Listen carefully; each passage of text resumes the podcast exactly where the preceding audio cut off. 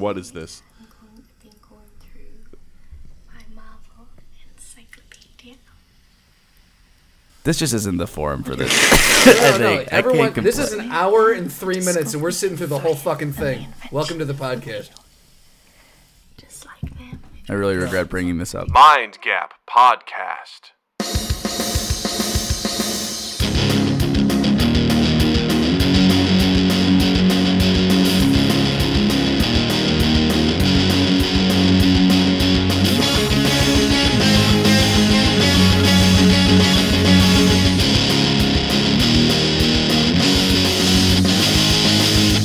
Guys, welcome to Mind Gap. I'm Doug. I'm Justin. and joining us once again, we have ourselves a Mind Gap All Star. And what an all star he What is. an all star comedian, What? an athlete, What?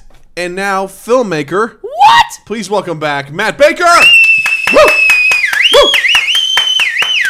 That's a really impressive whistle. I literally thought that was like a sound effect. Just hit it and then pretend. No, to I it. literally I, was, Beep. I didn't even say anything for like three seconds because I was just like very impressive. I cannot whistle. the things that you learn when you work on the uh, the the loading and unloading line of UPS. Oh yeah, You got to get the attention of someone down the down the big conveyor belt that's super loud. I always Makes prefer. sense. Hey, That works too. that's what I'm good at. try to make eye contact from a distance and put my hand up. And then be like, just I for it. just think raising my voice makes me really uncomfortable. Dude, sometimes. Baker's been staring at us down the way for like an hour. and he just he gave the three fingers. he needs something. It's the German three. yeah, little. Uh, I think no, that was the American three. This is the German three. I thought. I think it's the other way. around. oh wait, no, you- you're all right. You're right. Sorry. Thank you. Now that I'm right, we can continue. Sorry, No, it's, it's Matt. good. Welcome back. It's so good to have Thanks. you back. Appreciate man. being back. It was It's been great. last time. It's been so much fun. So, um, do you want to go ahead and get into what we were doing in pre-roll because you seem pretty excited about it, Justin? I just think it's an interesting place to start conversationally. Very well. Let's Um, start. A A S Z K X A S A S M ACDC? ASMR. ASMR. Autonomous Sensory Meridian Response. Uh, the one word that gets me on that is meridian because it seems like someone was like, "We need to put an M in here." That's the prime word. Yeah, I don't think it's. Although I do appreciate ASMR, I don't think it's actually like a scientific term. I think it's kind of more of like really, a- nothing about this seems scientific to me. Shocking. no, but the the the response is like a physiological thing. Mm-hmm. It's not a fetish. Okay. This okay. Let's dive into this. How is ASMR not a fetish based on the video that I just heard? well, And I, I here's the thing. I I, get no I sexual arousal from it. boom. you sure about that? Yeah, I mean, Because I'm about eighty percent blood flow in my wiener right now. That, but you're. does it scare you?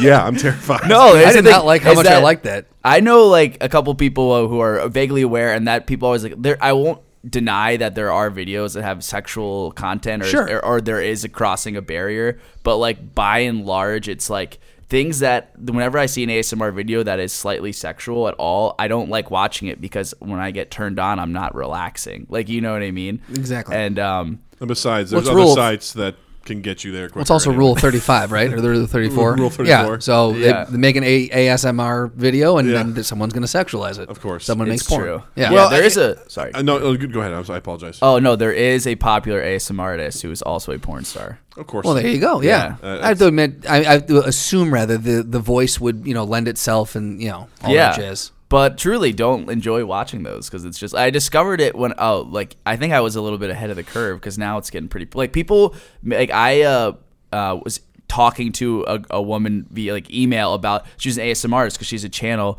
with six hundred thousand followers. Jesus. and I'm looking for ways to market the movie I just made, and I was just asking because I like watching her videos, and I was like, how much does it cost to? Because she advertises stuff on her channel, and to make a video to advertise on her channel costs two thousand dollars. Good Wow. lord. Yeah, and I was like, that was more, the whole budget for the movie. so like, you Wow, know, man. like, uh, so I was, you know what I mean? And it's like, uh, the free market does work sometimes. but uh, anyway, Well, I, yeah. I think. Well, first of all, can you explain what ASMR videos are? You said what it stands for, which is gobbledygook. But yeah.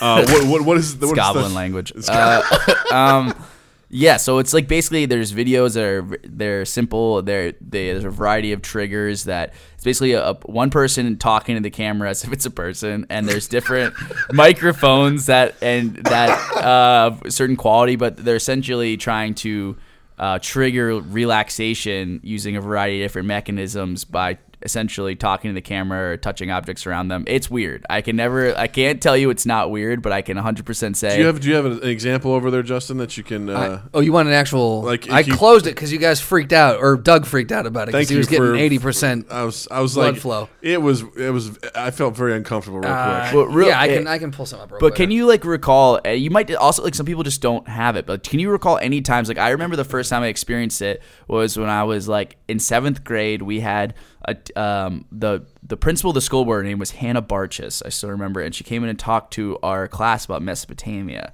and she had a really really soft voice. And I was just sitting in the back of the classroom, just like falling asleep because it was like very re- relaxing soothing. and it was like tingly and it like felt really good and like um and it wasn't sexual it was just yeah and uh Yeah.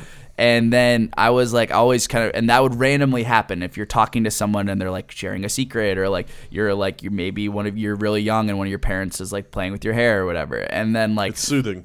yeah, it's that soothing thing. And then like I remember I couldn't sleep maybe when I was like 19 and I, I was trying to find like relaxation videos on uh, YouTube and I found a couple and then there was one I really liked and then a couple years later uh, in college I was trying to find that same one and it wasn't there but all this ASMR kept coming up and I kept ignoring it because I was like what is this like and they're all like videos of people close up videos of their faces and a lot of times and their heads and it, it is uncomfortable and at first I was like really resistant to trying to watch it and I was like I just might as well you know check it out and then boom like I was like Yeah, oh this ran, is yeah. the same thing that I was feeling back when I Nice. was a young kid and then the now thing I was looking for, I didn't know I was looking for. Yeah, Totally. And randomly there's um I'll try to watch it and it doesn't relax me and I'm like thinking of other videos I might like the whole paradox of choice, you know, when you're watching like Netflix even. You're like, oh, Sure. "Oh, maybe this like well, this other one would be better." So there are definitely nights where I'm just like watching a variety of different videos and not really relaxing and then I'll just shut it off. But like there's been total times where it's just completely just knocked me out, put me right to bed. Well, Jill, Jill, uh, my wife. There, I remember um, when we were in college. A lot of times, like when we'd be laying in bed, like I would just kind of like rub, you know, stroke her hair and stuff like that. She goes, "Do you want me to fall asleep?" Because that's the quickest way to do that. Right. Yeah. Would be doing that, and she would just pass out. Yeah. So it's just a very soothing thing for her. Just you know that sort of stuff. I think it's a weird. It, it plays against a lot of what uh, social norms of what people find like what they want to admit or socially acceptable. But I think Sure. if everyone, if people could take that, take that barrier down, I think more people than they realize would be into. I feel like you're talking to me, Justin, Doug. if you would take your barrier down, because my reaction is take is your pants off and take your barrier down. All right. Because the second you played that, played the video, I was like, I don't like it. Right. But Some I- people just don't. Like that's Yeah. what I like, it's, And you can't convince everyone, but uh Yeah. But I there's, think- there's, I I think it's a great. It, it- there's definitely something behind it. I, Yeah. I, I think the the theory behind it is is rock solid. Yeah. There's definitely things that soothe different people. Yeah. You know, so go ahead and play, yeah. So uh, this play is an example. This seems like uh, someone who has uh, a lot of views on her. Uh, what's her what's who is it? It's uh, Ting Ting ASMR. God. These are both not good examples. So she is using a makeup brush, and I've actually seen a few thumbnails here. Well, yeah, ASMR Darling is very popular. Who's that one? That one in the middle. This one here. Yeah. All right, we'll go. She's using a brush to a makeup brush. Yeah. Oh, but there's an ad before it. no, she's got a million followers. She's got a million followers. Wow. Yeah, she's making a killing. This Wow. does We're not doing soothe something me. This is- something Is that Nathan so Fielder? Oh. Sorry, this is a. This is, there we go. Hey. It's me. ASMR. Darling. no, I do. I love it. Thank you so much for joining me, my beautiful human being creature thing. I'm very excited. I actually am very excited You feel it? do this video. I don't like this at all. I'm like, I'm so like I love tense it. right now. Yeah. I'm like, I can dig it though. Like I can feel like the ting. I can. I can dig it. was a very popular video among the ASMR community. I think it's the fact that she's whispering. It's really Well, She is a hilarious like I've, she's not going to come out going, "Hey, SMRs." no, but I mean, Yeah, there's something hey, you say. There's something bad, you say to a soothing voice. Yeah. It's like, hi guys. Well- hi AS- ASMRs. I agree. Welcome like back. that's why I don't I don't really like whispering that much. I like soft more soft spoken stuff. Yeah. Yeah. But she has a really funny not funny, but it's like she has a whole video called like what do my family and friends think of ASMR and basically she had a private channel that was doing really well and she was keeping from all her friends. Yeah. And she was in high school when she was doing it and then they all found out and like everyone was like making fun of this girl being like why are you whispering and it was like like basically got ridiculed in her high school and then she like did it was like really upset about it for a while but then slowly started getting back into it and now she's got like i think the most followers in the world Well, Jesus Christ, there. this video alone, which is an hour, mind you, Oh my god. has 10 million views against it. Jesus Christ. 10 uh, actually 10 and a half million views. So, and she ran an ad in front of that. So all the people that she went to high school with, go fuck yourself. yeah she does Like, not have to She's making Yeah. it, man. That's She's it. made it. Like- yeah. That's awesome. That's fucking awesome. I'm not gonna lie. Part of me was hoping that when you go, all right, here you go, and you press play, it would just be like really loud, hardcore fucking. Was this? oh yeah that would have been, that would've been really Like, I I'm This isn't, I'm this not isn't gonna- soothing at all. I was in a, an improv scene yesterday in a class. I wasn't. I was on the sidelines, and Uh-huh. it was like a couple watching like animals have a classic kind of improv scene where like couples they're like, "Oh, what's this?" and it's like uh, an animal fucking sort of thing. And one girl on the sideline started doing noises, and then, but it was really funny. And then, and then there was like a lull, and I just went, "I'm coming," like, and it wasn't even an an. It was just like really, it was really funny, but it wasn't. just- it's just random. yeah. Just like, I'm coming. Oh my god. So we are uh, officially launching our own ASMR channel. Oh boy. Mind Gap ASMR. My Gap it always ASMR. ends with "I'm coming." Exactly. Yep. Are you guys done? Because I'm done. Because are you guys finished? Because I'm coming. Just break him out of the moment. I want to. Uh, I want to explore this more with Doug. I feel like I really want to. I want Here's to. the thing. I want to take you to a point where either you submit to it or you're like so uncomfortable you crack. Here's the thing. I will totally do that because I feel like I have a sultry voice, and I feel like I could be smooth. Yeah, you should make a video for Jill for her birthday. Yeah. There you go. See, we'll record it Yeah. for you, man. That's it. I think she'd rather go see Avengers: Infinity War than Nah, listen you to don't me. Well, that's this. part one. It's not. That's the appetizer. Yeah, the yeah, main course is me going, "Hi, yeah, let's break down this movie." you could do. You could bring the baby too. There we go. And go. then just yeah, the that's gonna baby go up. over well. Yeah. Over well. I'll like, so, Jill, why do you think Thanos didn't bring his armor with him when he came to Earth to attack New York City? See, I got it, guys. You got it. Doug's a I am pro. down. He's a Yeah. pro now. You had mentioned uh, as we were talking about this uh, a little movie that you made. yeah, I want to talk about that. awesome. Where would you like to begin? What is the name of the movie? The movie is called Ghosted. Give us a give us the the elevator pitch, the, the quick elevator synopsis. pitch. Yeah. Okay, uh, Chris and Sarah went on two lovely dates. So why doesn't she text him back?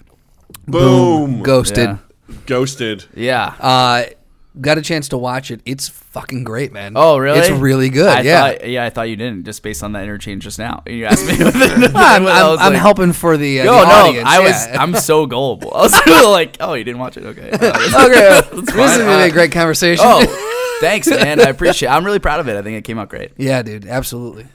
What was it like making a movie? Oh wow, it was a lot of emotions. Um, wow, uh, where does it was really really rewarding, just by and large, because that's something I've wanted to do since I was like really young, and um, it kind of is something that just feels like really unattainable a lot of the time, and then it's like I just had this realization, like have like we're just like it's the medium for like you can do that kind of stuff. Like you know like like there's so many ways to produce content now. It's harder than ever to maybe get paid or like to you know make a whisper video maybe get a million videos a million views. But like no you know what i mean? And there's like there's equipment out there and there's i'm connected to a lot of talented people like in the city who are interested in doing that kind of stuff. And it's always been a dream of mine since i was like really really young to to make movies. So then i would kind of in, embarked on the journey. I wrote a script that i really liked and then um just was like putting all the pieces together. And then as it started getting momentum i was like i actually think this is gonna be pretty cool. Like you know like i think this is i was chalking it up initially to like learning you know? I'd rather Yeah. instead of i did minor in film in college but i was t- toying around with going to film school and i'm like i no. Like i should just do it my that's my should be my learning experience my like education just doing it doing the work of it. And then partway through i'm like i i think the end product is gonna be cool though like you know? Was there a point in in it that you that you saw the turn where you're just like, wait a second, this has legs? Yeah, uh, There was so like the, my friend Matt Patton who plays the character of Adam. Mm-hmm. He's a really funny guy. He said he was he I cast him in the movie and then he lost his job and then he was like applying to jobs casually in New York. Excuse me, I'm about to burp. I can feel it. Let it out. There it is. Excuse me, Mediterranean food. Um, Yeah. anyway, Mind Gap ASMR. Um, eh, so he said he was moving in the beginning of January, and then I was like, okay, well, we'll film all your stuff next week. It was like kind of like, oh my god, we have to get the ball. If we want to do this, it's it's got to be now. Yeah. Um. So the first scene we did was the racquetball scene, Yeah. and then the second scene we did was the party scene. And Okay. the party scene was like really difficult to film, and it was like a really long night, and I was kind of like.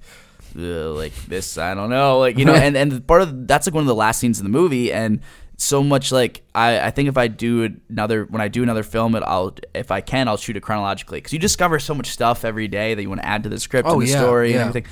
Um, and then so the first two, sh- the racquetball was very good. I, I loved that scene, and in the day I was like pretty optimistic about it. And then but the party scene kind of like curbed my enthusiasm, if you will. Uh, Mm-hmm. I was a little more hesitant, but then in the morning we woke up and we did the boys brunch scene, Yeah. Mhm. where we find out a major plot point of the movie, Yeah. and like that scene that day was so fun. Like we were goofing around and coming up with different stuff, and then I felt like really in a groove as like a director, being like, "Oh, that was funny. Try this now," and like. Um, and then I that was a day I felt like my acting like I was having fun and I was free with it and like then from then on out I was like okay I think this is gonna be uh, this is gonna be exciting to film and be enjoyable and then I started piecing it together um, and then I put the date scene together this is the first scene Yeah. and I ran through that a couple times and watched it and I was like I actually think like this is coming together well like this looks like a real date this feels like a real date Yeah. like I think um, as a viewer I'm behind you know what's going on so then that was another reassuring thing What was? Cause there, there's so many like points and questions I have for you as as going through this. Uh, you know, as as a as a uh, filmmaker and, and and video person myself, like. um Ah man, I don't even know where to begin. Doug, you ask a question because I got to get my thoughts straight. There's, I, Uh, I, I was pleased to see a lot of people that I know. Yeah? Who do in you the know? movie? Uh, Emily. Emily, Uh, yeah, she's great. She is uh, absolutely lovely. And Justin, I don't remember know if you remember Emily Oh. because uh, Chris made a made Sam play a joke on her, which was she met Sam and Sam just went through the whole night with a British accent. yes, And absolutely. He just was like, "Hello, my name's Sam, and I'm Sam who? His name's Sam Cook. He was I don't know. Sounds so if- familiar. but his his accent was way better than that. yeah, it Oh, was. yeah. No, I mean, I think that was pretty. That's spot funny. on. Emily's Hello, weird. my name's Nigel. I'm from the UK, Nigel Farage. and I'm just visiting for the weekend. you know, and he just did it for a long time. Then finally he broke, and she's like, she turned to Vellucci because apparently Vellucci does this all the time to her, and she's like, "God damn it, I believed you again." um, but you know, and I, I've seen her around like uh, here and there, and she, I loved her scenes. Yeah, I she's thought great. She was so much fun. She and is she really looked fun to like work she with. was having an absolute blast. yeah, in those scenes. Well, it's interesting about that too because Emily's like one of my closest friends, Uh-huh. and how she's actually when Patton moved, we she improvised with me and Mike DeBiccaro now and M and M. Oh, nice. So it's M like E M at the end of it. Yeah. Oh, nice. And yeah, she's hysterical. And I wrote the her part was kind of based on another friend I have who just like really I get. I go to talk to her to get knocked down a peg. Like she never is. I've never. Like the other day we were g chatting and she said how she was like, "Oh, I sent her a piece of art I did for Ghosted that I'm like might make like a laptop sticker." Yeah. And I was like, "Hey," because I know she'll give me criticism. And she was like, "I feel like you just want a compliment." I'm like, "You're not the person I come to for compliments." I come for you for constructive criticism. you know, I mean, maybe in the past I have, but I've historically learned that you will not compliment me no matter what I Right. do. so if I want Yeah. real talk, Yeah, I come to uh, you. Anyway, so I, I wrote it and I sent it to Emily, and Emily was like, "Oh my god, do you think I treat you like this?" and I was like, "Absolutely not. I just think you would play it well." Mm-hmm. And then, um, then when we were on scene doing it, it was I could tell she was having fun. So that Yeah, great. she seemed like she was really enjoying that role. Yeah. I also saw Jesse Kendall in there. Oh yeah, Jamie Bliss. Jamie. Um, yeah, I've uh, there was a, I'm like, ah, I know those people. That's yeah. cool. No, yeah, Jesse's really, really funny. He didn't Oh. like he wasn't in really the main cast, but uh, Yeah. when we had him on, he does have a line, and Mm-hmm. he was like very, you know, he's a phenomenal improviser. So like he Oh, was just doing stuff. Jesse's one of my favorite people. We had him on the podcast Yeah. a while ago, and he, our intro was him and I just improvising, and it was one of the best goddamn things yeah, ever. Just No, 'cause he's he's, great. so playful. totally. Fun. He's very, very playful and just commits to all his Yeah. bits. If you would know, I love watching him too. Yeah, it was good stuff. The scene that you guys shot, the date scene. Yes. Um, so with with that, did, did you guys get permits for all the locations? Because you guys had a, a, a fair amount of locations. Yeah, in uh, no. Okay. Um, well, some of them we do. Like that one was, I think, the, the best story behind that for doing it at Guthrie's. Yeah. Um. So when I envisioned it and I wrote it, I was like, this has to be at Guthrie's. Like, yeah, have either that's of a you? great. I love that place. Yeah, I used to live a few blocks. from It's a there. date bar, like Yeah. hundred percent. It's people on dates Yeah. there, and um, I uh, really wanted to shoot there, and I was putting aside money for the budget. I'm like, okay, well, I'll rent this place for twelve hours, and we'll do it, like Yeah. you know. And then I go there, and I'm like, who can I talk to about renting out this this bar? And they're like, "Oh, you'd have to talk to Mark. He's the owner. He's not in today." And I go, "When's he get in?" They go, "He's on in on Mondays." And this was like on a Tuesday. I was like, "Okay, I'll come next week." So I come on Monday. He's not there.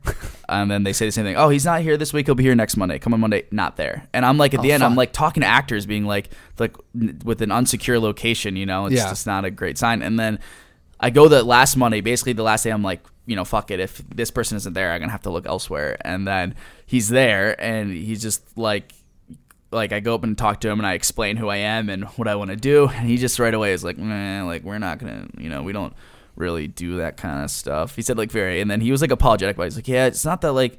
Listen, like you could pay me for the overhead for the night and rent the bar out, but like you know that people will show up still and then we'll be closed and then that will spread like being like the bar is closed Right. and the bar Oh. can never close you know what i mean Yeah. and then i was like I would agree and disagree with. That. I was that. like, that's an interesting. his whole thing was yeah it wasn't about money it's about reputation like that they people will come if people come to this bar they have a crowd on mondays Yeah. that um you know or like days of the week they're Yeah. a pretty busy bar Yeah. and then like you know that he was more worried about that and i just get it. and then my friend matt mahaffey who is the director of photography he was there with me and he said he, he said it was like have you seen old school yeah, Yeah. you know when Will Ferrell like snaps during the debate and Yeah. he's like, "We need more research for our scientists," whatever. He said it was like that because I just was like, "Listen, I really, really want to make this movie at this bar. I really like this bar. I think it's, it's my favorite bar. Every time, like, it's the best date bar. Everyone loves this bar. I want it for this movie. I will do anything to make it work. I will use any hours you want. I will come in when the shift's over. I will pay you like whatever. Yeah. Um, I I'm just gonna leave you my name and number and my email and call me if you want. And then I just shook his hand and left. And like two days later, he called me. and was like, "Yeah, man, you can like film here. You don't have to, you don't have to pay me." And I was like, I'm, and he was like, "Yeah, you know, you seem like you know what you're doing. Like you know." That's That's awesome. really cool. yeah, and then he, uh, and then we filmed there three nights while people were there. That is awesome. Nice. But it was cool too because then people were excited about it. People were like, "Oh my god, they're filming a movie here!" Like you know what I mean? absolutely, yeah. See, that Yeah. was the thing where I thought I disagree with them because like if people are like, "Oh, people are filming a movie at Guthrie's," like that's Yeah. Right, exactly. notoriety. yeah, and I think it all went really smoothly, with the exception of um, when I'm walking in with the beer and I say, "All right, all right, I've got two points of me." Like I had to do that, take a bunch, and the people next at the table, I could tell we were annoying the shit out of them because it was just me doing a, I, like a British accent, Yeah, and I was like doing different takes, like to the spoils, like victory goes to the spoils, and like doing weird shit. And then I bought them a round of beers, and they were cool. But like, Oh, that was nice. But I was the one time I was like, I'm. I feel terrible because it's the things you know, movie Matt. You don't realize how much takes Oh, you yeah. to get and stuff. So it's like, yeah, there was that time where I kept walking in and out of that space doing a goddamn British accent that I could tell I was really getting on some people's nerves.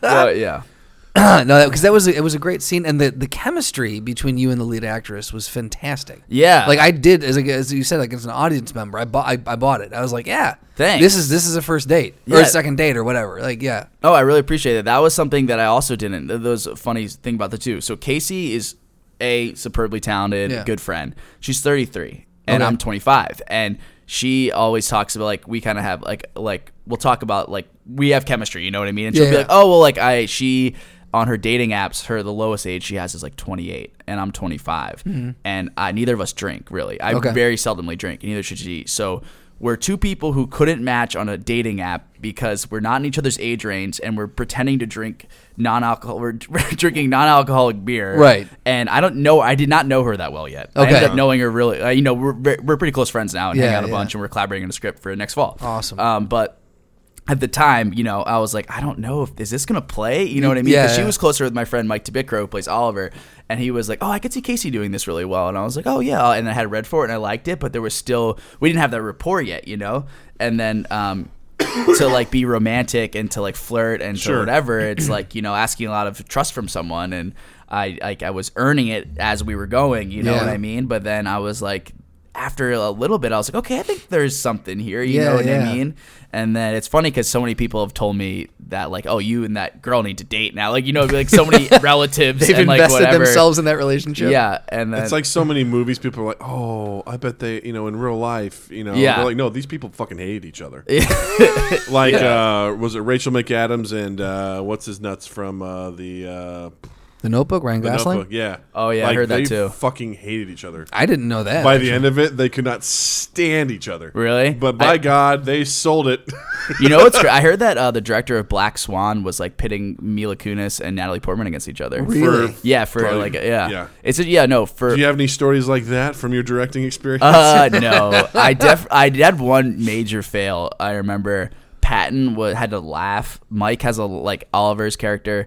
He has to laugh. is he Um, the CPA or is he the? Is he Adam? The, Sorry, I clearly messed this up. Adam Matt Patton. He's the CPA. okay, got it. Mike DeBicro plays Oliver, who is um, Who's in love, yeah. with the homeless guy. Yeah. Yeah, and then um, he so Mike DeBicro has a line, and Pat needs to laugh. Uh-huh. So it's a close up of Patton trying to get laugh. And this is the first day of shooting, and I go up to him and just start saying belligerent, bel, like belligerent gibberish to get him to laugh. You know what I mean? And it, he was like, "I am so uncomfortable." I was literally like, like, and he was just like, "What? What do you want?"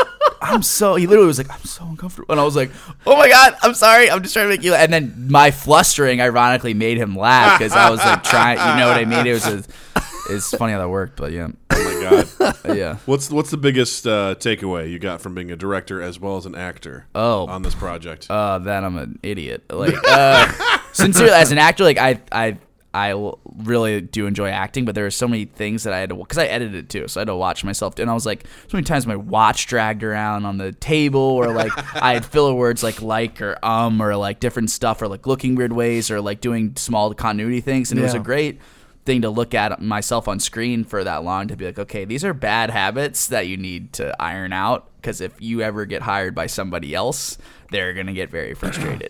Yeah. So that was definitely a takeaway. That's Um, interesting. Another takeaway for sure was to like trust uh, people. Like I know that's a weird thing to say, but like uh, like I cast all really talented people, and then some. There were times where I had because I'm kind of a nut where I I I think first and foremost I'm a writer, and then I like have all these characters and they're kind of talking in my head, and then I really wanted dialogue to be said a specific way, and then people weren't doing that, and I was kind of like, there's nothing I can say. A couple times I tried to like say to them what I envisioned or heard in my head and just never quite translated Right. and their instincts were telling them to do something different so then i let just threw out my ego and let them do their thing and then i was looking at it later and i'm like yeah they're they were right like, Yeah, yeah. like, What a That's the hardest part, though. Is yeah What a great, what a great thing to do. to Yeah. let people run for it because I, I think trusting in them, you're going to get something you didn't expect. totally Well, there, there was a web series that we did a couple years back that Oh, yeah. was it was a, a, web series where, where our buddy Drew had written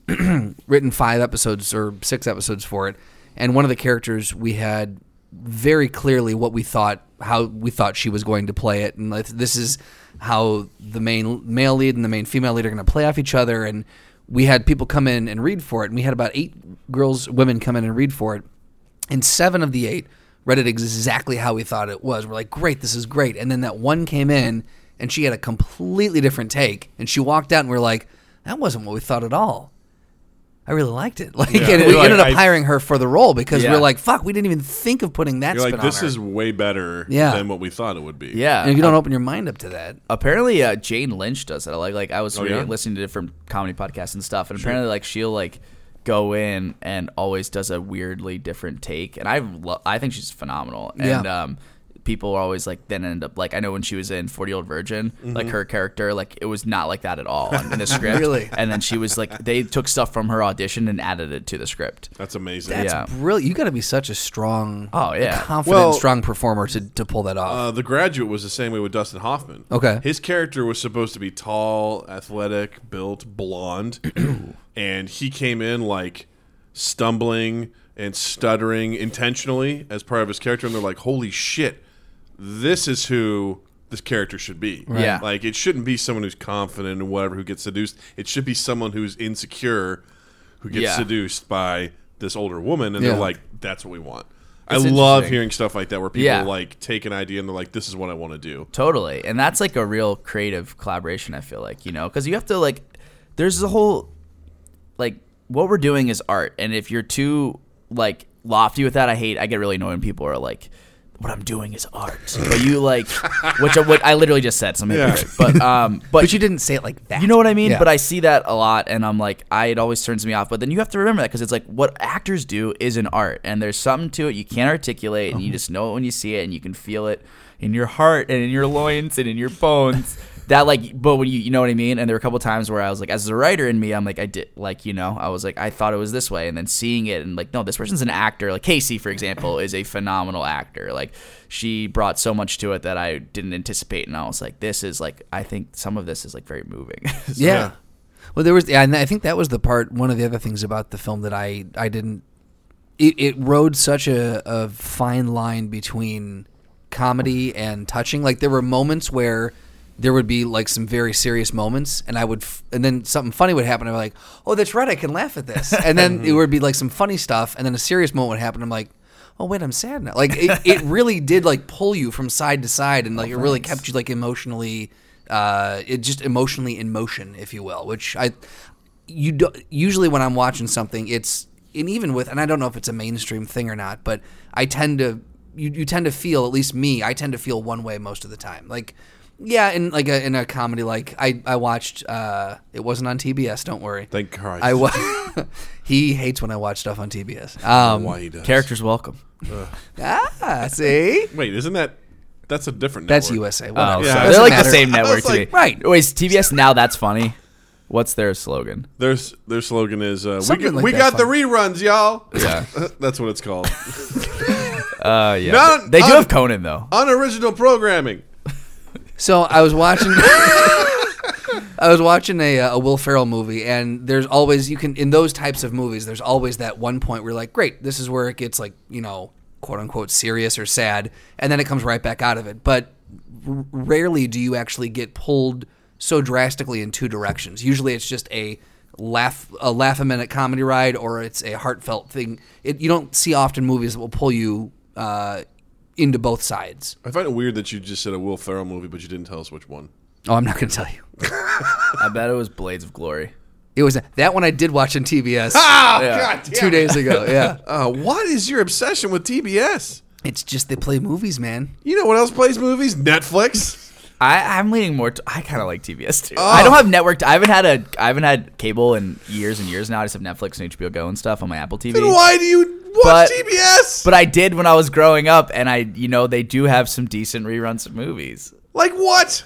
Uh, like Blades Blades, of of Glory. Glory. You can um, find that on all these other platforms. I also this is kind of embarrassing. I have a soft spot for King of Queens because Okay. because I think Jerry Stiller is hilarious and his portrayal of Arthur, and that was on every day when I come home from school. See, that's fine. That's Yeah. totally cool. I get that. But when like to watch a movie on something like USA, TNT, TBS, it's infuriating to me Yeah. now. Well, here's the other thing. I I will typically I'll have something like I'm watching in the morning, and then I'll just leave it on, or I'll flip through and I'll have something playing in the background. If I put a movie on, like if I'm going to take the time to search for a movie on Netflix, I'm sitting down and watching it. like I don't just have Netflix on in the back. I have the TV on in the background when I'm putzing around and doing other stuff. Yeah, see, so that's why I have. That's why I watch so much. I, I'll go to watch it again on Netflix and find a movie that I've seen that I love, that I've seen a million times, throw that on and go do stuff. Sure. Like Hunt for the Red October. That's a classic one. That's Yeah. a I'm gonna a get very shit light casual I'm gonna get a, have on. I'm, I'm gonna get shit done today with that playing in the background. Interesting. That's Doug playing video games. That's Doug doing like getting down and dirty. It's like Hunt See, for the Red October. For me, the commercials Ugh. prevent me from from sitting. Like if it, if I don't have commercials, it doesn't matter if I've seen it a hundred times or if it's the first time. I will sit down and watch the whole thing start to finish. Commercials force me to not because it pisses me off. so when you so I'm say, walking around. So when you say you watched it, you weren't sitting down watching it. You were. there are times things. when I will sit down and watch Sure. it for like a, like a 15 minute period, but not the, not in its entirety. not like from from opening credits to ending credits. No. then you are forgiven. ah, okay. Because my we say I watched it, I imagine you sitting down going, Great! Blades of Got my Glory's bowl on of popcorn. I'm like, I'm digging in for the next like, three hours. I really hope TBS buys the rights to ASMR. Oh Jesus Christ. Because it'll be like and then as we turn the next page, oh, this tonight on Conan, check it out. As I interrupt with all these fucking commercials. that is what's really disconcerting sometimes about watching ASMR is like there'll be an ad in the middle of it and you have Oh, the volume God. up really high Right. and then it's yeah it's very It's like Game over, man. opposite of relaxing. Game yeah, over. That's Yeah. I can't stand speaking of art, Yeah. like it's meant to be consumed. I feel like such a fucking asshole. I had this moment the other day. Justin and I were, were chatting, and I, I as soon as I typed something to him, because what it was was I go, "Hey, uh, make sure to check out Matt's movie." Nice. before we do this, and we I, he goes, "Yeah, I'll check it out. It's a short, right?" I go, "Well, technically, it's not a short." And as soon as I said that, I'm like, I fucking hate myself.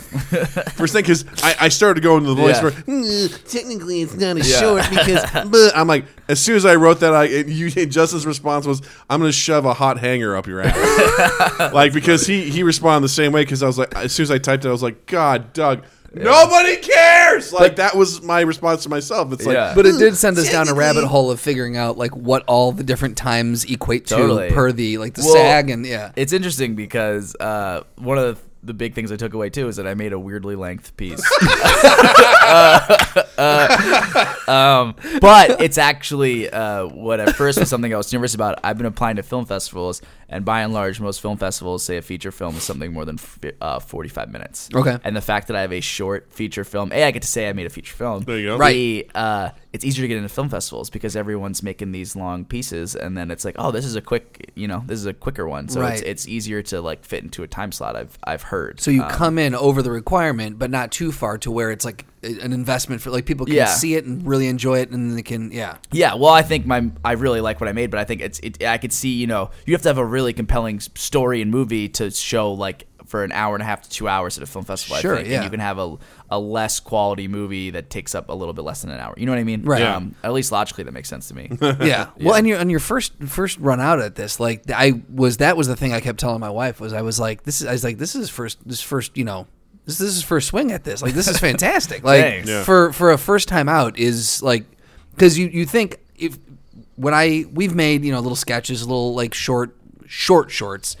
The, the first one that we do that's probably over a half hour is gonna be I feel like I'm like that's gonna be oh boy Yeah. and I can't even imagine going for a full hour Yeah. before even trying to to do something you know mid range. And so Yeah. like what what made you want to, to aim for that? Was it how the script came out, Oh, or it was just kind of where the story was. Like I felt like, um, you know, like I was just writing it, and that's where I felt like the story ended. And I didn't think it like started, or like there was some people were like, oh, why didn't you open it up more, like and have it be like longer? And I was Yeah. like, I don't think there was much left at that. So like, you know, I think that's kind of just that's the length of Good for you. yeah. Do what makes sense to you, story Yeah. wise. Don't be an asshole. Totally. Um, I was like, because the whole time I was worried. I, I think it, it came out well, but I was worried that people like wouldn't care about a text message by after the end of an hour. You know. Mm, yeah. So then I was cognizant of that the whole time, where I was like, in my head, I'm like, we got to trim some of this. We got to trim some, like, because this doesn't make sense. But then other times, I'm like, I can't really trim this because it. It, there's little bits of information that leapfrog us to the next scene or punctuate something, Right, and right. then um, by the end of it, I was like, you know what? This I think this is interesting enough to watch for this amount of time. I don't think it it needs to be any longer, and I don't think it needs to be any shorter. This is the length of this particular story. yeah, mm-hmm. you found that sweet spot for Yeah. it. Yeah.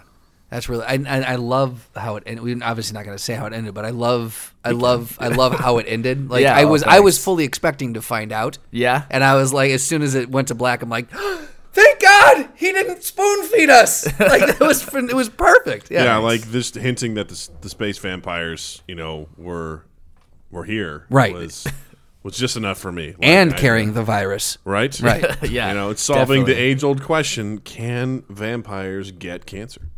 They can. Spoiler alert. Spoiler alert. But they can. Guys. Only, but they can only get cancer of the blood. Right. Exactly. We Blood find that out in Ghosted Part Two. Yeah. Yeah. Ghosted actually Part Two. I have a really funny idea for a sequel. Um, it, I think it's so funny. So like, I'm gonna bill it right as like this big project. It's like, oh my god, Ghosted was so great. I was able to get funding for a, like a ma- a massive feature like like, it, and I'm gonna like really blow it out. And then it's gonna be a two minute video of me and Casey on a pottery wheel, like super low cell phone quality, like ghost of us spinning on a pottery wheel. Oh my god, that's so amazing. I love Nothing it. would make me happier. That would be so fucking good. I thought of that the uh. other day and could not stop laughing, and I was like, I need to. Once I finish everything, I'm gonna That's let like it a die down. Deadpool sort of like promotion for like a sequel. is. Guys, are you ready for Ghosted? Here's a quick Here's a quick snippet of Ghosted 2. You two at the pottery wheel with that song playing. It's like, stay tuned. Oh, I fucking love it. Check us out in 2020 for the next one. Where did you come up with the idea for the uh, for the, whole premise? Yeah. Uh, yeah. So I was just like, I was thinking about trying to do a stand up bit about it, uh, because I was like, you know, whenever someone doesn't respond to a text, it can be a friend, doesn't necessarily need to be anything romantic. My first instinct is always to worry, and they're always fine. Right. Like, you know what I mean? No Right. one is ever dead. Yeah. And we're spoiled. That's fine. Um, but like, Spoiler, guys. uh, but no, that's you know the question. Like, um, no one's uh, usually by and large. Uh, one time, the one time something like this did happen was uh, I asked out a girl. Um, I just sent her text, and we had I got her number, and I asked her out. She was a friend, and I was like nervous about it. So I plugged my phone in, and I left for like the day essentially because I didn't want to be checking my phone the whole day. And I come back like two hours later, and I had this long text from my dad saying my cousin fell off a roof at a party and broke a bunch of Oh, vertebrae. I was just like, oh my god, Christ. yeah, and then she responded hours later and said no. But um, but uh, yeah.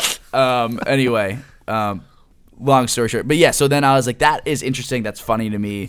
Yeah. I couldn't quite articulate a stand up bit. I'm like, I think there's like a story there. Yeah. And then um, I uh, just started writing with people's voices in my head of who I'd want to be in it because you know doing improv with uh, Matt and Mike, and then hanging out with Emily a lot, and um, a couple other things, and then it started coming together, and then yeah, so that was kind of always was going to be the premise of you know a literal ghosting, and then I was always. You know, some people were like, "Is she gonna be a ghost?" And I was like, "Like, you know what I mean?" And I was like, "No, I'd rather have it be a little ambiguous, but more Right. like a ghost in the sense she's like an echo or a memory, and that kind of comes out in like the little uh, daydream sequence. Yeah, thing. yeah. yeah. I fucking loved it. Yeah. And the daydream sequence I thought was really, really well done too. Oh, thanks. Yeah, the color grading on that, I was like, oh, this is fun. Like, you that- totally, yeah. That's actually a LUT from the movie Tron. yeah, Is it really?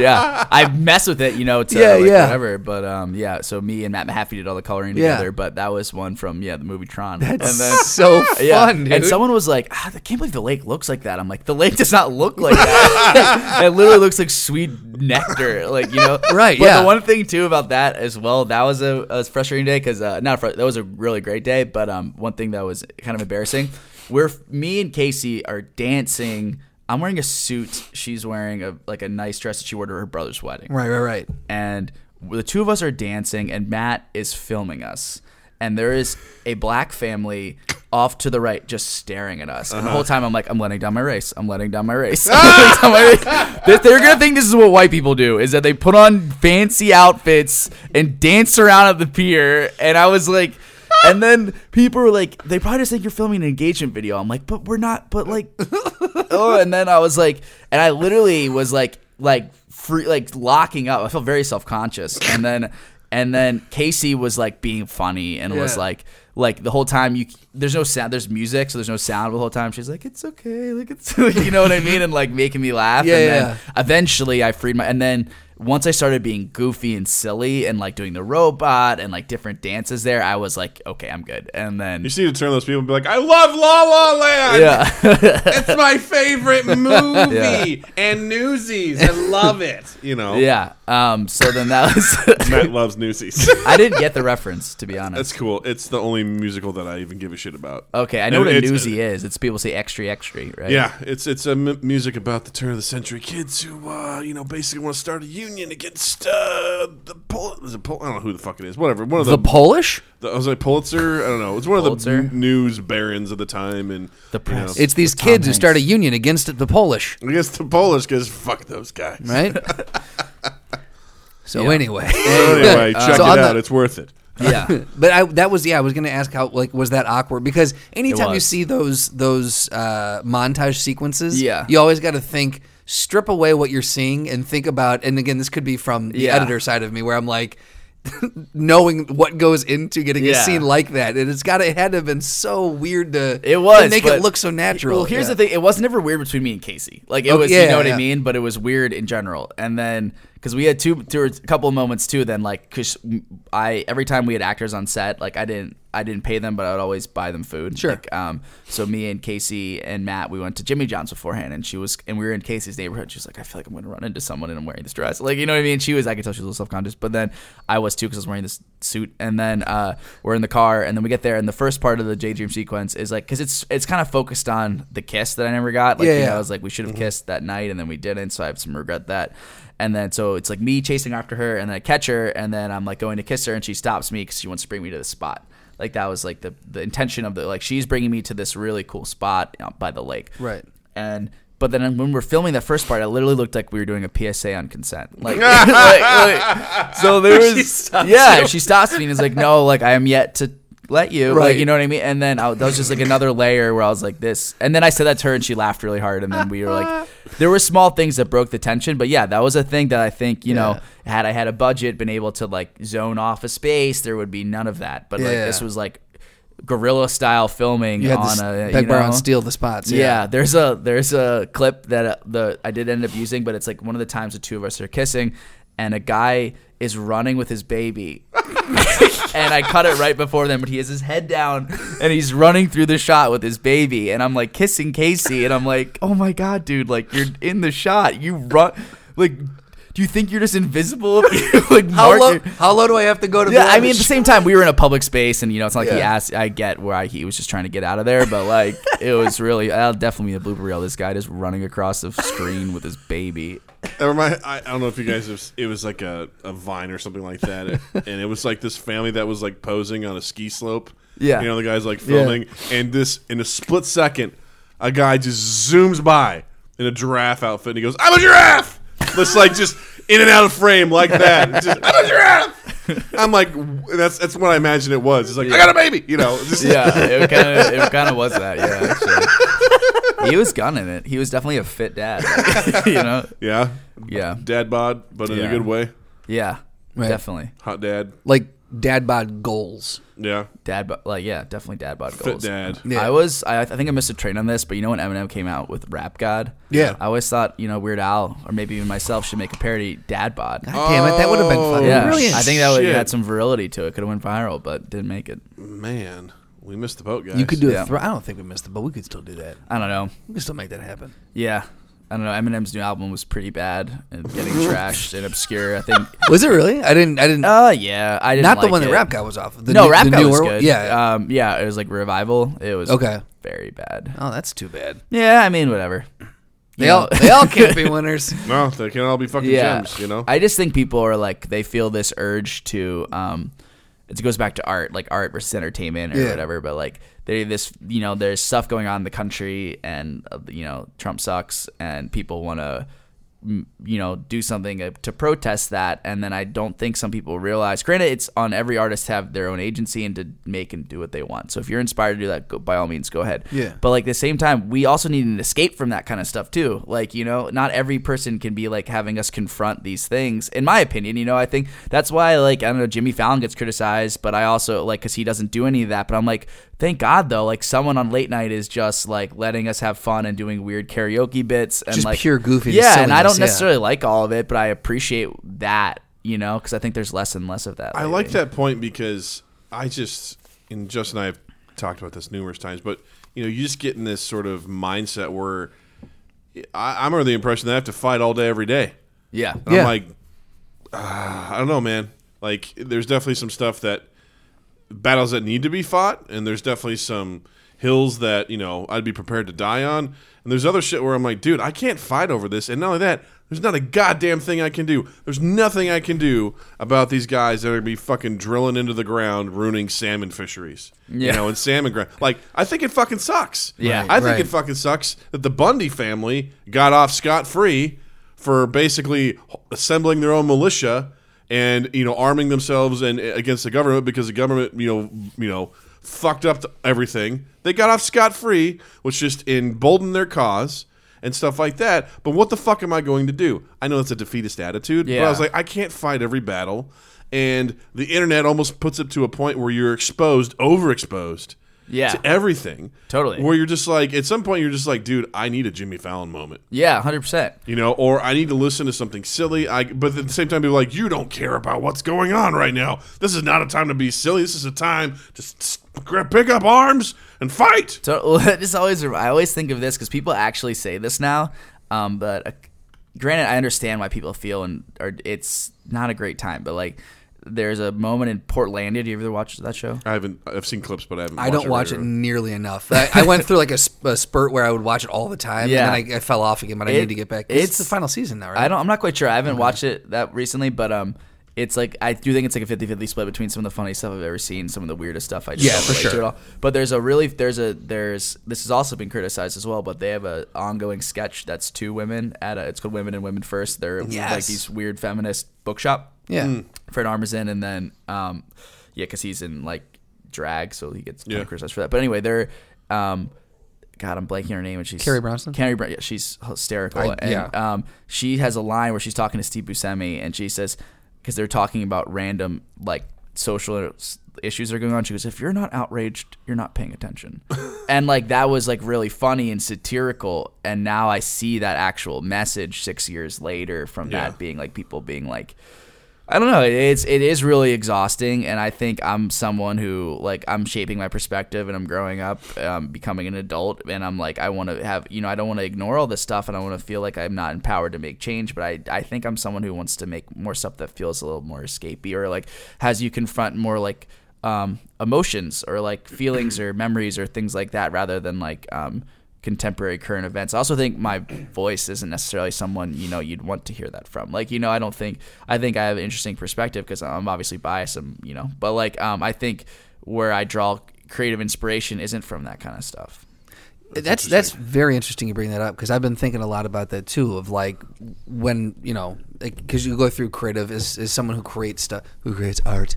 Um, you artist. you go through those those spurts or those pushes where like you're like I need to just dump out a shitload of stuff, and then I go through where you'll back off a little bit and you'll you'll kind of re- recoup and regenerate. And then you dump out a whole nother stuff.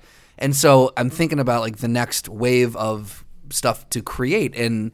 I had that thought of do you go- do you go political and like topical and things like that or uh, because I feel like everyone's doing that and I, I had not considered going the other route of just escapism of like hey just take your mind off shit for a while feel good because we all kind of just need to feel good for a minute like that's a very interesting way to approach that Totally, I think it's really important, and I think that's why fantasy literature is timeless. Oh, like 100%. Yeah, like like the Lord of the Rings and Harry Potter and possibly Game of Thrones will never really be irrelevant. I think because Yeah. they exist outside like time and space and those constraints and there's certain conceits and there's certain you know metaphors that are applicable to you know what's going on in the country potentially, but like at the same time like they're they exist on their own you know timeline. So Right. like I don't know, that's doing something like that or like just anything that's kind of can ex- like I tried to make it a point too, like when I was making Ghosted, to like um, it's topical in the sense like online dating and Ghosted's like a popular term people use, but the story in itself I think is pretty like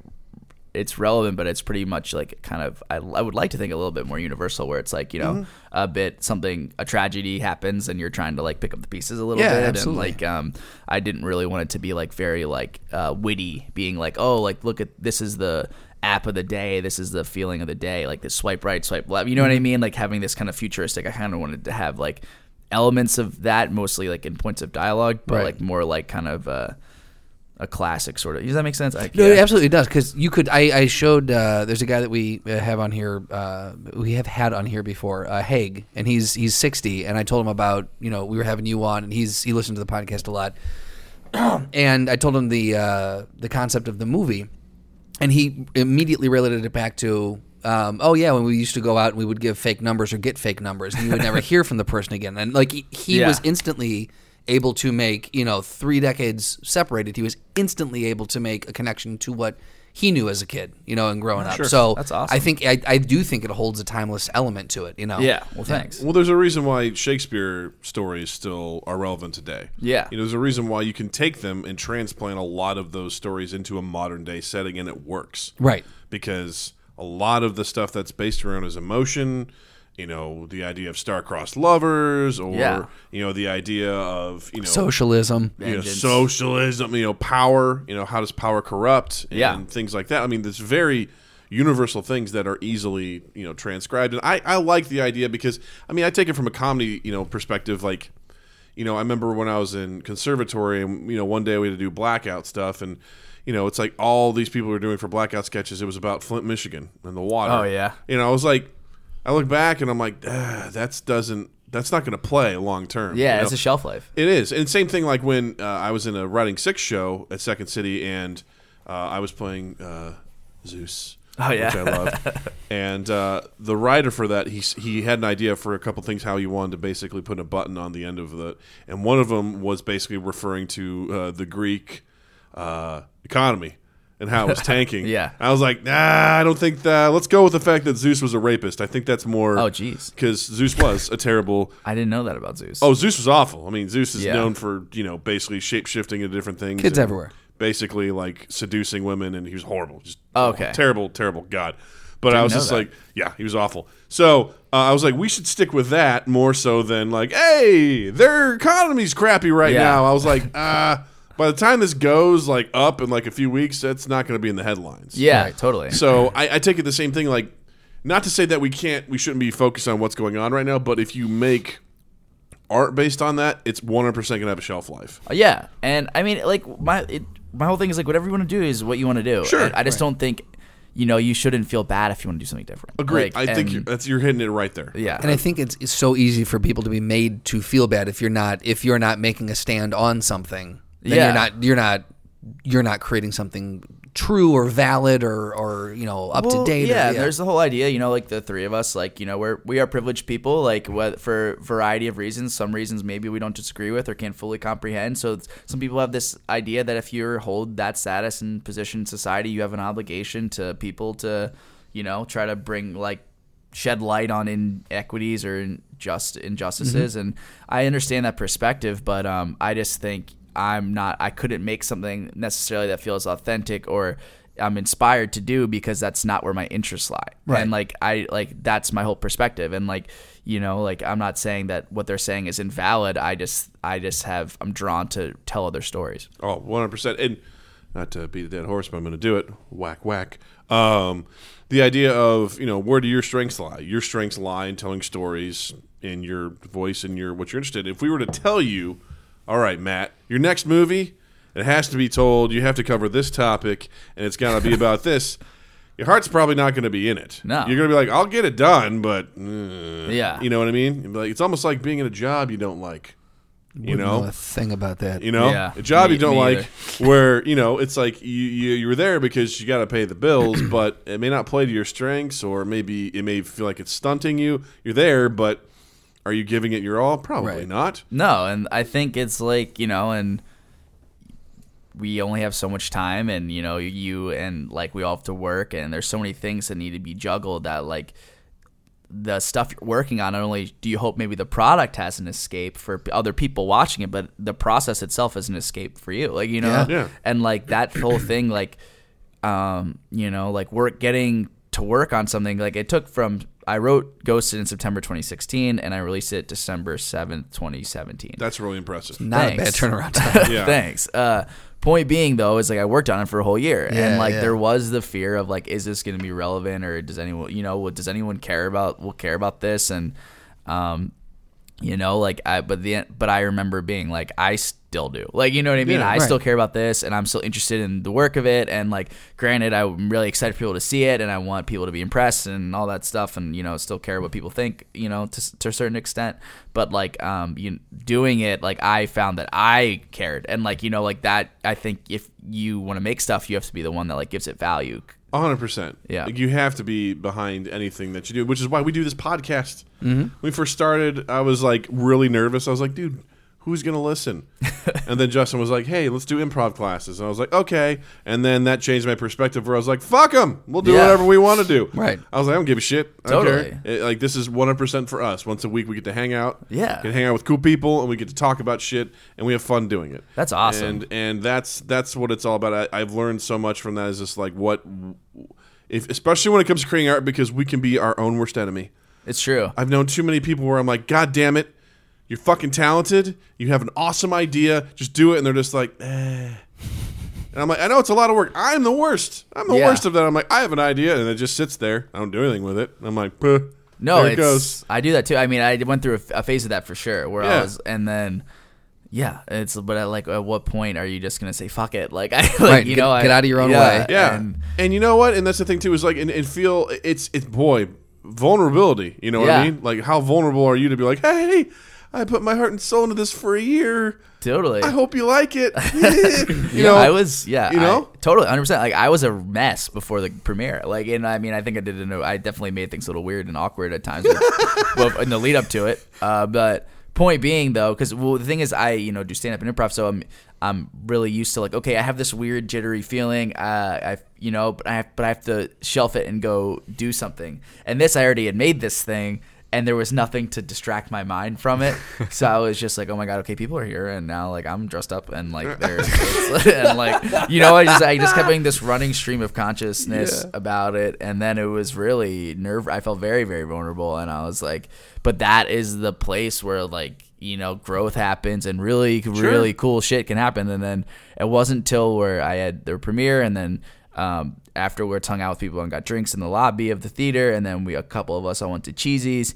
And then as I was walking home from Cheesy's, it all started to hit me. I'm like, oh my god, like I just made this thing and it was received really well, and Yeah. like I feel like I earned respect from peers I admired, and like I more than anything, like I did something for myself that I really wanted, That's and so it was truly like a euphoric feeling.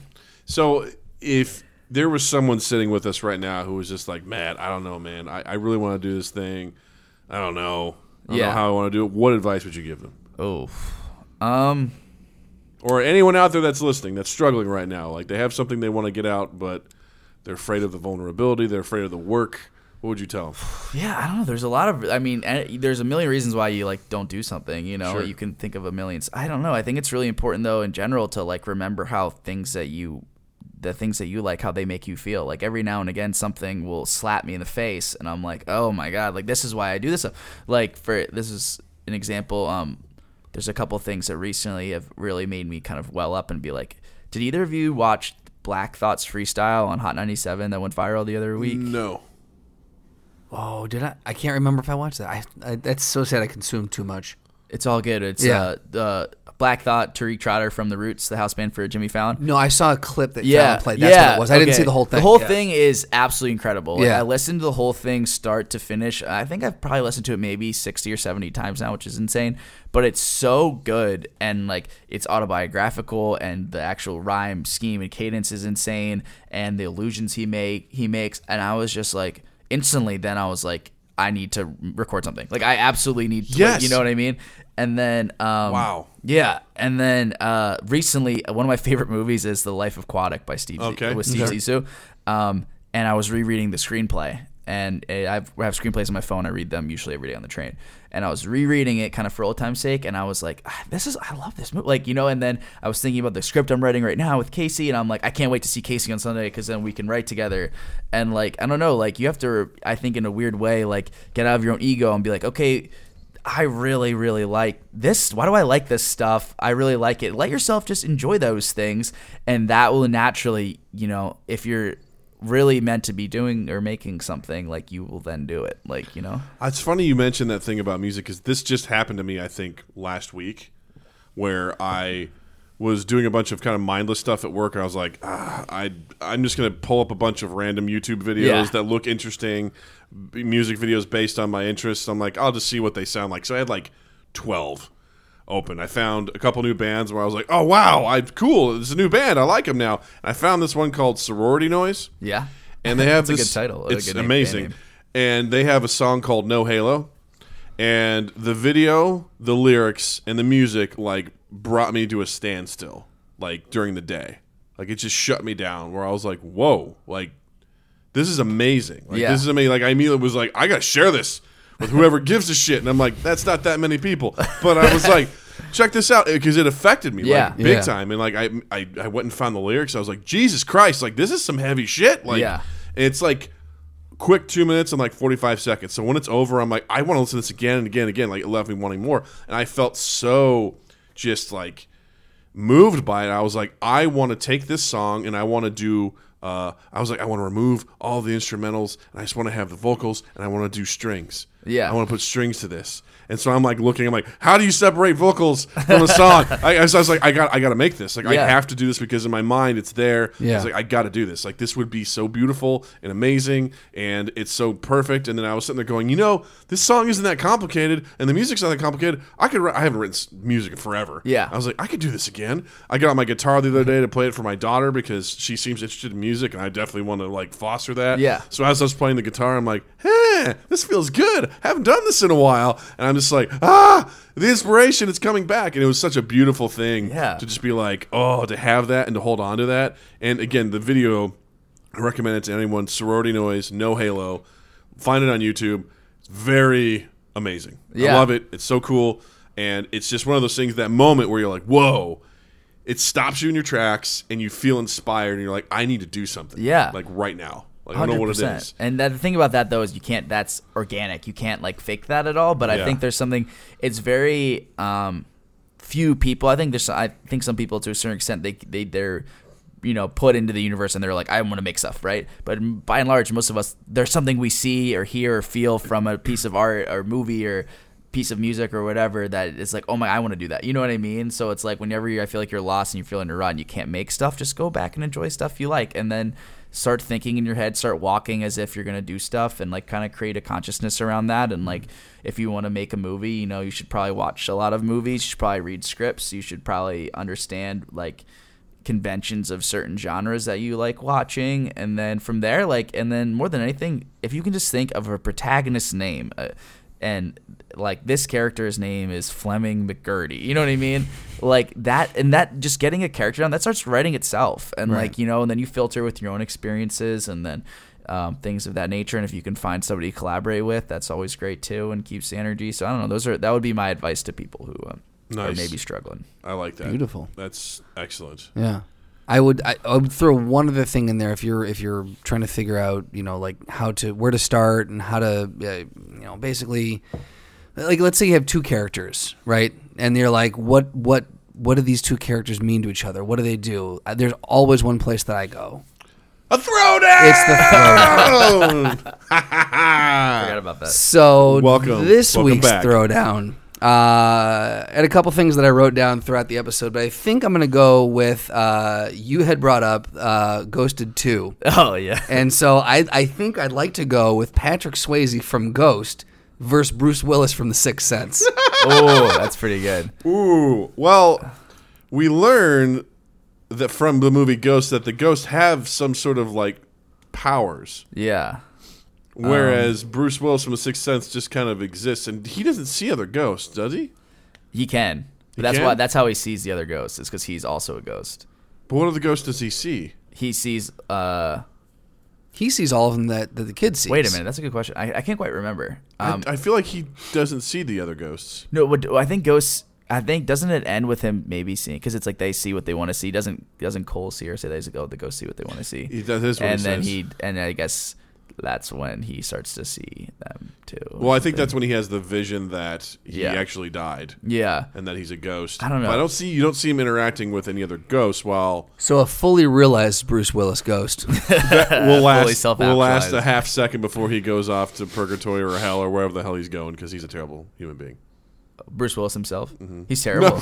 I, meant, I meant his character. Oh, although, Dreams just got his character's shattered. terrible. although I've, I've I've heard that he is an asshole to work with. So Really, I, yeah. I never trust when people say celebrities are assholes. Like the the what that does to the mind. you Yeah. know, Oh, yeah. I can't. You know. Yeah. I don't Well, know. I I just heard that like he in, in times would like come out and be like, "Nah, that's not the line this character would say. It would be this," and it's like, "No, Bruce, like I Interesting. trust your instincts, Okay. but this is not." He's like, "No, no, Yeah. no, no, no, no, no, no, no, no, no, no."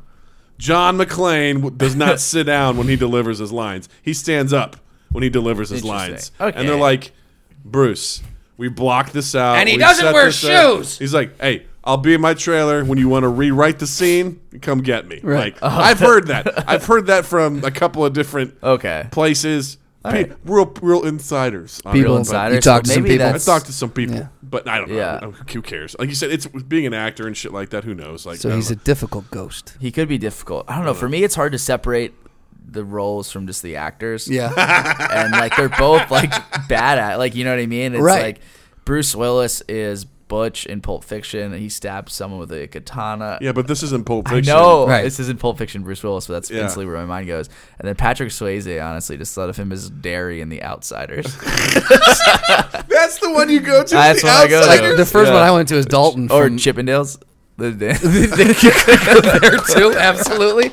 I'm I see Dalton from uh, Roadhouse. No, there you go. That's right. That's that's that's my yeah, I would say Patrick Swayze from Ghost would probably kick the shit out of Bruce Willis's. think so. I think he was just because you you see him fight with other ghosts in that movie. They Yeah. have like some sort of like telekinesis and and powers, and not only that. Patrick Swayze's world is, is even more terrifying in Ghost because like dark spirits Right. will just come up and You got the you got the whole nother realm to contend with. yeah, but that's if you, supposedly you're a bad person and like when you are first like just immediately brought over Maybe as a this ghost, wasn't the best they throwdown, just grab you and, It's and, and take you down you know, Uh, to the underworld. All right, let me let me rephrase this then. So Patrick Swayze obviously takes that one. Let's Yeah. put, let's pit Patrick Swayze up against Ghost Dad.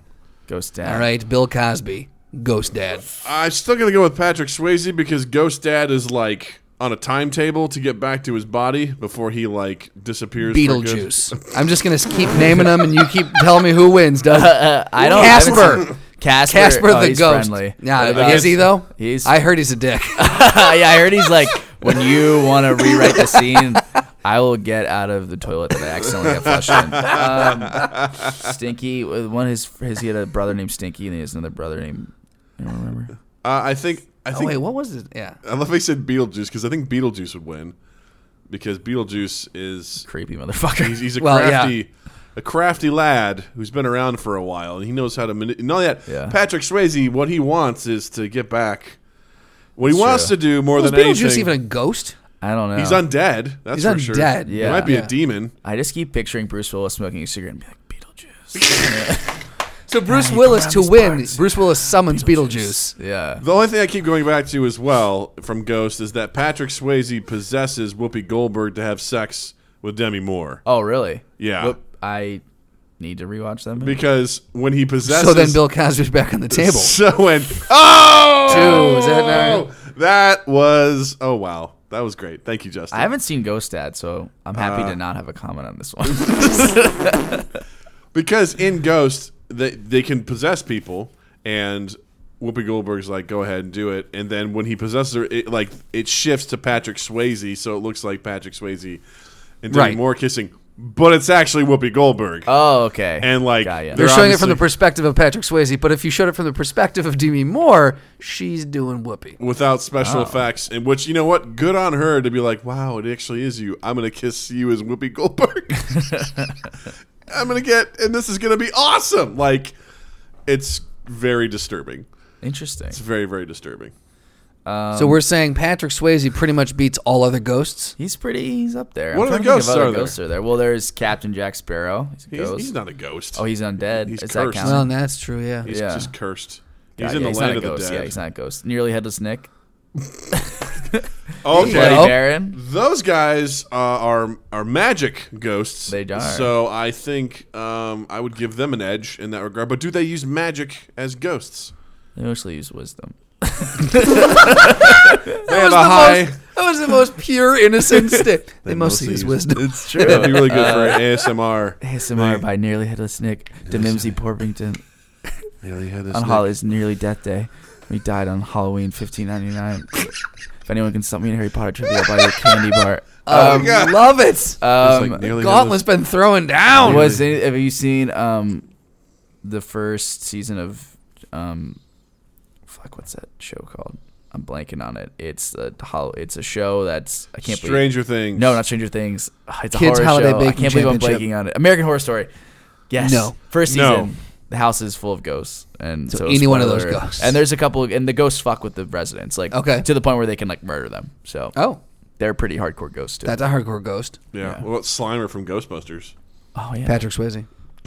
What about the giant puff man? Patrick Swayze. That's not really a ghost. That's just a manifestation of their doom. Sorry.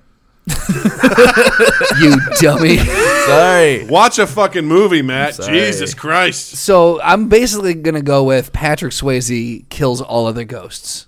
I feel like that's where we're leading to. It's it's so far so good.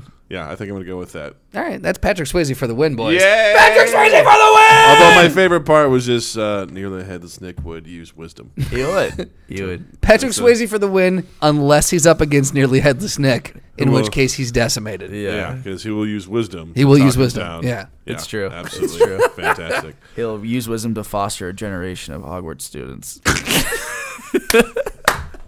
Get them through the toughest of times. It's true. That's amazing. Using his themes from past, which resonate today with the, with the, with the kids. It's true because fantasy is timeless. We're pulling it all back together, ladies Yeah. and Guys, we're dropping truth Did bombs you guys on see? Uh, you, did you guys see? Um, nearly had a snake on carpool karaoke the other night. Uh, no. It's a joke. It didn't land. Sorry.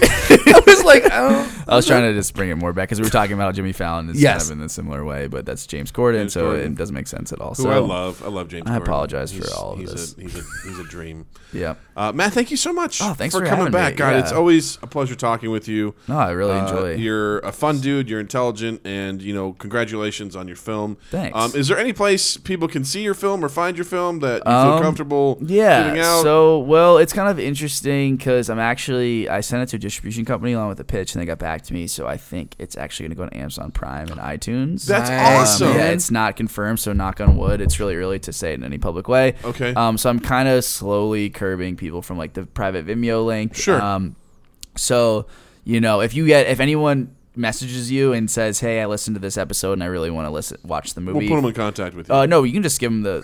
You know what I mean? You can. Well, you can if you'd like to, but Sure. um, you can just give them the link and whatever. But Okay. like, but like, I do think in by the spring of 2018, it'll be on Amazon Prime and iTunes, which is really cool. Um, That's awesome. That dude. is amazing. thanks. Um, yeah. So there, that's kind of that. Fantastic. Uh, so yeah, guys, keep an eye out for that. Ghosted, directed, acted, edited, produced by the mighty Mac ba- Mac Matt Baker. I almost had it all together. all right, I Uh, is there anything else you'd like to promote with your improv team or anything like that? Let me think. Maybe just self indulgently. Yeah. Um, Well, I'm, I actually do think I'm going to make another rap album. Yay! Nice. I uh, wrote an album, three songs called Wintry Mix. uh, by I have a new rap name, Austin Translation. oh my god, I love it. Uh, I love it. I do think I'm going to record that next month. Uh, I'm slowly dipping my toes back into doing stand up. It's been I've been out of the game for a little bit, making the movie. Um, Mm-hmm. I'm trying to get a weekly show with MM&M. We do have a show at like the um, Corn Conservatory in like two Oh, weeks. sure. Yeah, yeah. So there's that. Um, and then uh, I'm I'm hoping to actually film. Me and Emily and Mike are actually in the talks of writing and producing a, a TV pilot this summer. Great. Um, and then I'm also working on a feature length script with Casey from Ghosted, and that's called Hannah Beth Christopher. And it's like kind of it's like that. I'm actually really I think that if um, that ends up being a thing, I think it could be like really really good because we had a we had a hung out last weekend and we're writing and we hit a point in the script where I'm just like. I am real. I really, really like it. Nice, That dude. is Oh, it's exciting. awesome. Uh, congratulations on everything that Well, you have going you. on. Uh, it's very inspiring to see you out there working. I'm very happy. I think people are going to be excited with ever, whether it's stand up or improv or rap or whatever you put out. I think people are going to be very uh, inspired by that. So thank you for everything that you do. Thanks, Doug. That means You're, a lot. You're a good dude. Justin, what the fuck do you got going on? Uh, I would just say, guys, go pull up the, the guide on your television, find TBS, and just see what's playing. just check it out. They got some good shit coming Guess what? up. If you have an Apple TV, there's also a TBS app that you can use to Oh, see fuck everything that. that's playing for the week uh, with their reruns with Seinfeld, Just with up Big Bang. Theory. Support the cable, right? Guys, support your local cable company. Support company. your local. You you all you all have a zone that you're in. Support that zone, that cable zone. there I you forgot go. Seinfeld was on TBS. That's another pro TBS. I'm telling you, man, Right? I'm telling you. it's a magic channel. Uh, I just recently uh, found out that one of my favorite anime of all time is back on Netflix. It's Full Metal Alchemist Brotherhood. Uh, they originally only had four seasons out of five, so you got to watch to like this very awesome moment, and then it was like, nah, we don't we don't have rights to the fifth season. I was like, fuck. So uh, I actually did a dark thing, and I found it somewhere on the net to In the watch deep it. web. You fucking pirated it. I didn't pirate it. Wow, but what do you I call wa- it there, Doug?